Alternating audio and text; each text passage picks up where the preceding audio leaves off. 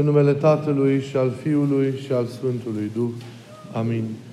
Hristos în mijlocul nostru.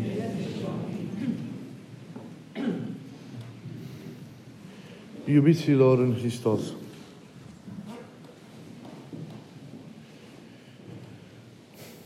Fiecare om autentic și înțelegător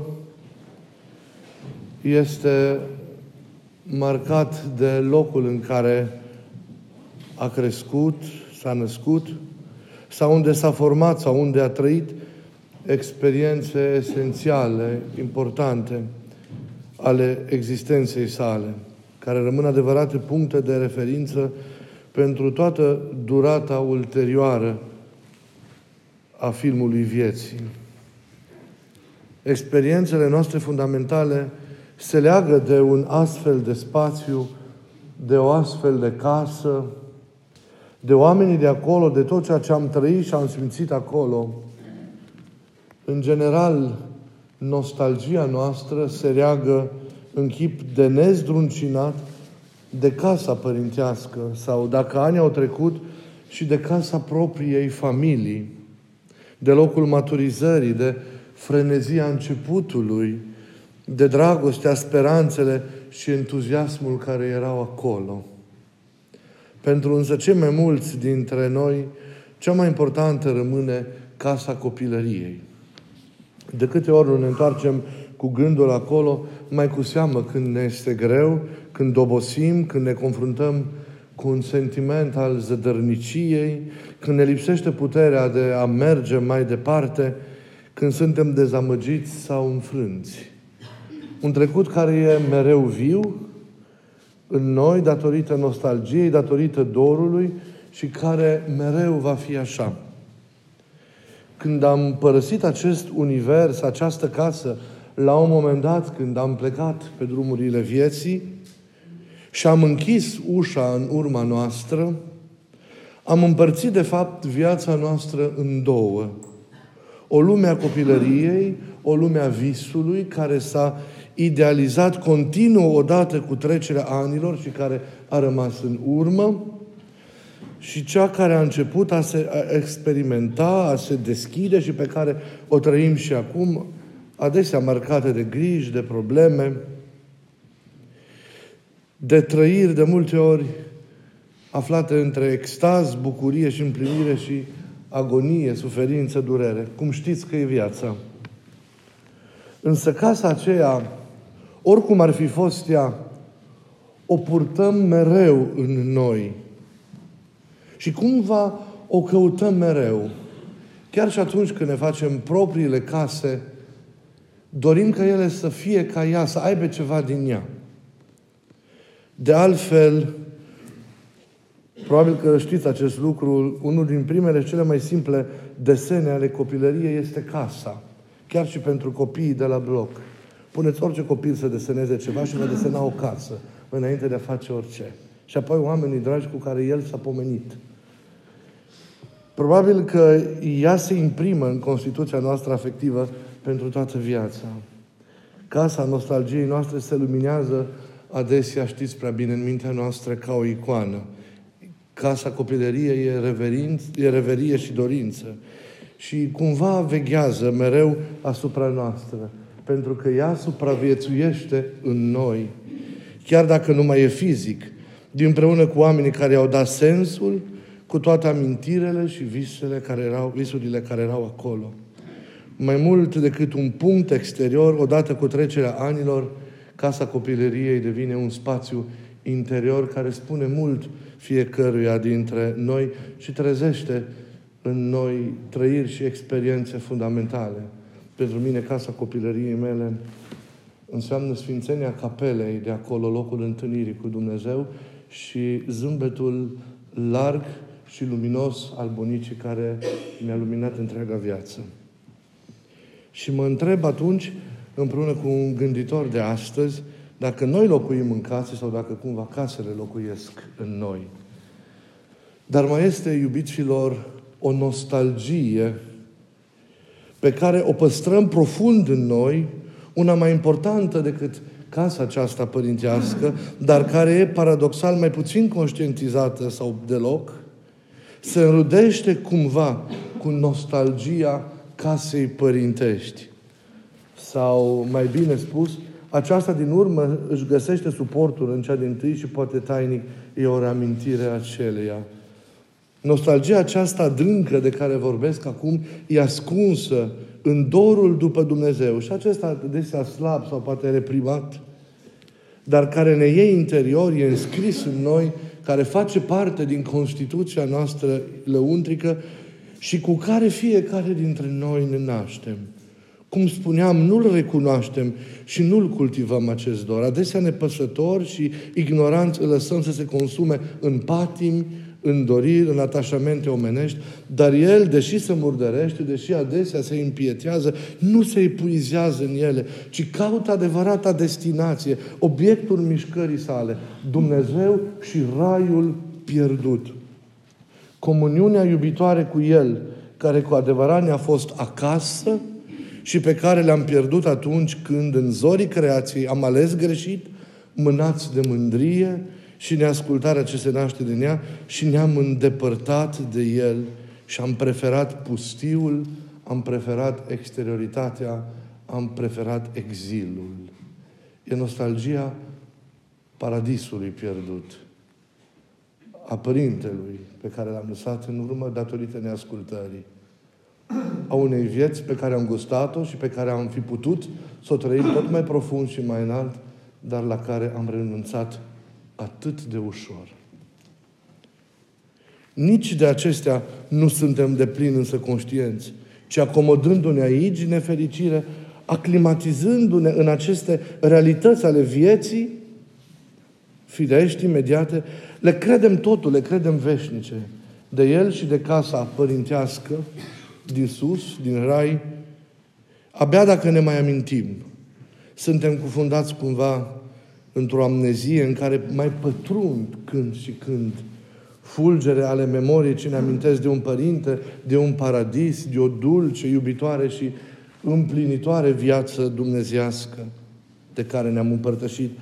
Fulgere care ne fac să vedem, chiar pentru câteva clipe, limpede totul, că viața de aici, fără el, nu e totul. Că dacă nu există o întoarcere, o revenire, o recuperare a noastră din exilul în care suntem, totul riscă să se piardă. Da, această poveste a fiului risipitor și a celuilalt frate, la fel de rătăcitor și de risipitor, este, de fapt, povestea noastră. Povestea noastră mare, esențială, adevărată. Noi suntem, repet, cei doi fii. Ne regăsim în fiecare dintre ei sau, de cele mai multe ori, în ambii. Și risipim continuu ca și ei tot ceea ce am primit, tot ceea ce am avut mai scump, tot ceea ce este mai semnificativ, mai reprezentativ în noi. Ne arătăm mereu nesupunerea într-o formă sau alta, alegând însă de fiecare dată, prin modul în care trăim sau împlinim lucrurile, depărtarea, exterioritatea față de părintele, față de căminul cald și iubitor, față de ceea ce, cum ziceam, ne este propriu și esențial, față de ordinea protectoare și liniștitoare de acasă. Ajungem pe ambele creiere celor doi fii la eșec. Pentru că la eșec conduc ele. În mod cert eșec, invariabil. Pentru că am respins reperul care este el și ordinea de acasă. Respingându-le, am introdus în noi confuzia și tulburarea, am introdus în noi haosul. Dislocându-ne existențial, ne-am pierdut punctul de referință. Am încetat să mai fim în locul nostru și, de fapt, nu ne mai găsim locul. Alegând păcatul, dorințele egoului nostru și rupându-ne ignorant și sfidător adesea de părintele, ajungem să trăim ca și fiul cel mic, o viață smintită, neorânduită, extravagantă la început, scandaloasă, iresponsabilă, dezordonată, deviantă, dezmățată și în cele din urmă degradantă și nimicitoare. Ajungem să bem până la capăt cupa risipirii, Trăim pe cont propriu o coborâre în infern care în cele din urmă, iarăși invariabil, ne falimentează. Tot în această zonă autodesfințării ajungem și dacă urmăm calea fratelui mai mare, care nu este cu nimic mai bun decât fiul pierdut. Poate chiar mai rău. Atunci când cumințenia noastră e revendicativă și plină de resentiment și judecată, când așa zisă ascultare e folosită ca argument al superiorității noastre morale.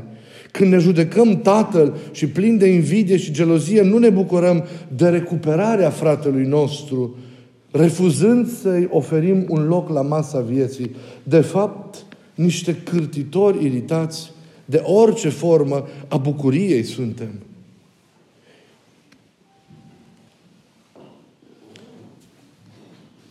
E de fapt o, tot o neascultare.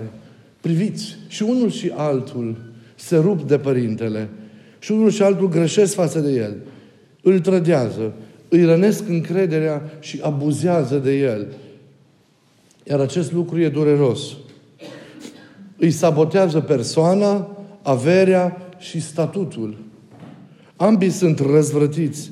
Și în fond, până la urmă, se aseamănă că fondul interior și la unul și la altul este același. Tatăl din parabolă nu pare a fi, la o primă vedere, prea norocos cu asemenea copii. Dacă lucrurile însă s-ar opri aici, pilda ar fi o tragedie. Ne-ar arăta eșecul unui tată. Dar ceva trebuie să se întâmple cu cei doi. Ceva trebuie să lumineze povestea și să o transforme. Și aici intervine cineva. Aici iese în lumină marele personaj. Tatăl, părintele. El e șansa lor. Risipa acestui tată de iubire îi recuperează, se face viață în ei, reface totul. Ambii beneficiază fără discriminare de iubirea iertătoare, generoasă și de mare avergură a părintelui lor, care cade, cade ca o ploaie fertilă asupra nesimțirii lor, asupra aroganței lor, asupra păcatului lor, asupra contestărilor, asupra depărtărilor, asupra erorilor și a neputințelor lor pe care le vindecă. Ce i-a salvat, de fapt, vedem limpede în situația fiului mai mic. Gândul, înainte de toate, la tatăl său. Ajuns gând la cel al doisprezecelea ceas. Dar gândul la tatăl său, la casa părintească, la iubirea sa, la ceea ce a lăsat în urmă. Așa lucrează el și cu noi, ceilalți copii ai săi, ai săi risipitori. Așa lucrează cu toți. Aceeași iubire ne oferă, aceeași îmbrățișare iertătoare, aceeași recuperare și reașezare în starea cea dintâi.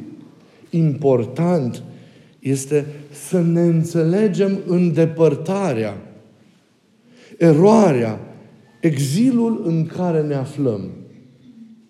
Să nu trăim într-o nepăsare și într-o minciună față de noi înșine și viața noastră. Că trăim într-o îndepărtare față de El.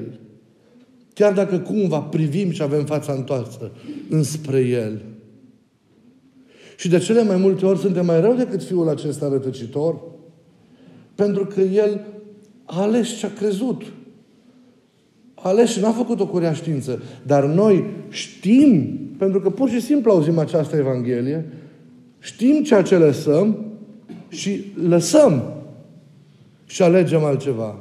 Adică facem cu bună știință și premeditat această îndepărtare de casa părintească și de el. Și de aceea poziția noastră, postura noastră este mai gravă decât a fiului. Dar important este să ne dăm seama, chiar dacă am făcut-o și o facem și intenționat, de exilul acesta. Și să dorim să ne ridicăm motivați de această iubire a Lui, motivați de generozitatea Lui, de așteptarea și de răbdarea pe care o are față de fiecare dintre noi. Și le revarsă mereu asupra noastră. Noi suntem cum suntem. Noi suntem închiși în ale noastre și devenim nesimțitori față de o astfel de iubire și de răbdare care ni se oferă și care ne înconjoară mereu. Pentru că pasiunea Lui și dorul Lui suntem noi. În brațele Lui, alături de Hristos, Și în casa cea de sus ne vom simți cu adevărat acasă și cu adevărat împliniți sfințial. Și avem cu toții nevoie, știm prea bine, dacă privim realiști în adâncul nostru, de o astfel de împlinire adâncă, pentru că nimeni și nimic din cele ce sunt aici nu ne pot oferi această, această siguranță, această pace, această bucurie, această liniște. Să avem însă curajul de a ne ridica, voința fermă de a ne întoarce. Și El ne va ieși înainte. Gestul cel mai splendid al acestei scene e faptul că Tatăl aleargă în întâmpinarea celui pierdut. Nu-l așteaptă pasiv. Îi cade pe grumaz, îl sărută, înainte ca acesta să-și poată rosti discursul pregătit. Deci nu doar îl primește pe cel pierdut, să reține și iasă și în întâmpinare. Fiul se întoarce la Tatăl și Tatăl în același timp se întoarce la Fiul. Se împlinește cuvântul spus de prorocul Maleahi în capitolul trei. Întorceți-vă la mine și eu mă voi întoarce grabnic la voi. Întâlnirea este de fapt o înviere. O renoire radicală a vieții și a firii celui recuperat. Priviți cum iubirea lui Dumnezeu, iubirea Tatălui, vindecă orice rană, adună orice risipire, recuperează orice împrăștiere și deschide de fiecare dată un drum. Nimeni nu trebuie să deznădăjduiască vreodată. Și e important să reținem acest lucru. Pentru că, repet, această pildă de azi este pentru noi, este despre noi. Noi suntem într-o formă sau alta cei împrăștiați, cei depărtați. Important este să realizăm îndepărtarea aceasta și împrăștierea aceasta, exilul, nefirescul în care noi trăim. Să realizăm că viața este viață doar când este trăită în Dumnezeu. Că suntem ceea ce suntem stând în Dumnezeu. Că împlinirea noastră ține înainte de orice carieră în lumea aceasta de împlinirea noastră în Dumnezeu, de regăsirea noastră în El. Valoarea noastră, noblețea noastră, ne-o dă Dumnezeu, ne-o dă chipul Său în noi, care altfel, dacă noi ne pierdem într-o astfel de îndepărtare, se zădărnicește în noi. Să recuperăm esențialul. Să ne trezim din această adormire. Să ne recuperăm memoria și să realizăm cine suntem cu adevărat. Cine este El? Ce e viața? Să nu ne mințim orbiți fiind de pasiuni și de patii. Și să ne întoarcem. Azi, nu mâine. Pentru că azi e al nostru. Mâine nu ne mai aparține. Mâine poate să nu mai fie. Nu amânați cu bună știință recuperarea. Și dacă o faceți, faceți-o integral. E vorba de curaj aici. Și fiul cel risipitor, dacă a avut ceva, chiar dacă poate a fost mânat de falimentul propriei sale vieți, a avut curajul de a se întoarce și a zice: am greșit, sunt un nemernic. Să avem curajul recuperării și vom primi totul. Pentru că o astfel de iubire nesfârșită, generoasă și supraabundentă ne așteaptă pe fiecare dintre noi. Pentru că El ne iubește. Invariabil de starea noastră. Egal cum suntem. Noi avem însă nevoie fundamentală de iubirea Lui. Haideți să avem curajul să ne ridicăm din stările în care suntem, din împrăștierile și risipirele noastre și să ne așezăm pe drumul care ne duce către casă. Chiar această liturghie poate să fie un astfel de drum care ne duce acasă. Pentru că în această liturghie, cu o dragoste nesfârșită, El cel viu ne așteaptă și ne îmbrățișează prin cuvântul Său, prin trupul și sângele Său, unindu-ne cu Sine, adică luându-ne acolo unde ne este locul, în inima Sa, pentru că inima Sa ne este casă. Și astfel viața noastră se împlinește. Nici nu știm cât de mare e iubirea Lui, cât de nesfârșită e milostivirea Lui, cât de creatoare este, cât de creator e dragul pe care, pe care El ne-l poartă. Face totul și ar face totul. Într-o manieră pe care nici măcar nu putem să o cuprindem în cuvinte, pentru a ne recupera pe fiecare dintre noi. Într-o veche carte de înțelepciune iudaică, este vorba de un rege care se confruntă, iarăși, cumva similar, cu drama fiului său. Există înfruntare, există neascultare, îndepăr- există îndepărtare, există criză și acolo există în cele din urmă eșec. În plină supărare, tatăl îi interzice fiului să mai se întoarcă acasă și să intre în palatul său. Dar într-o zi, inima i s-a înmuiat și a vibrat puternic de iubire, de milă pentru fiul său. Chiar dacă era rege și trebuia să-și țină cuvântul. A dărâmat atunci palatul și a construit unul nou, asupra căruia vechea interdicție să nu mai aibă nicio justificare, doar pentru a-și primi copilul acasă. Treziți-vă, împăcați-vă, vă rog, cu Dumnezeu și întoarceți-vă acasă, astăzi.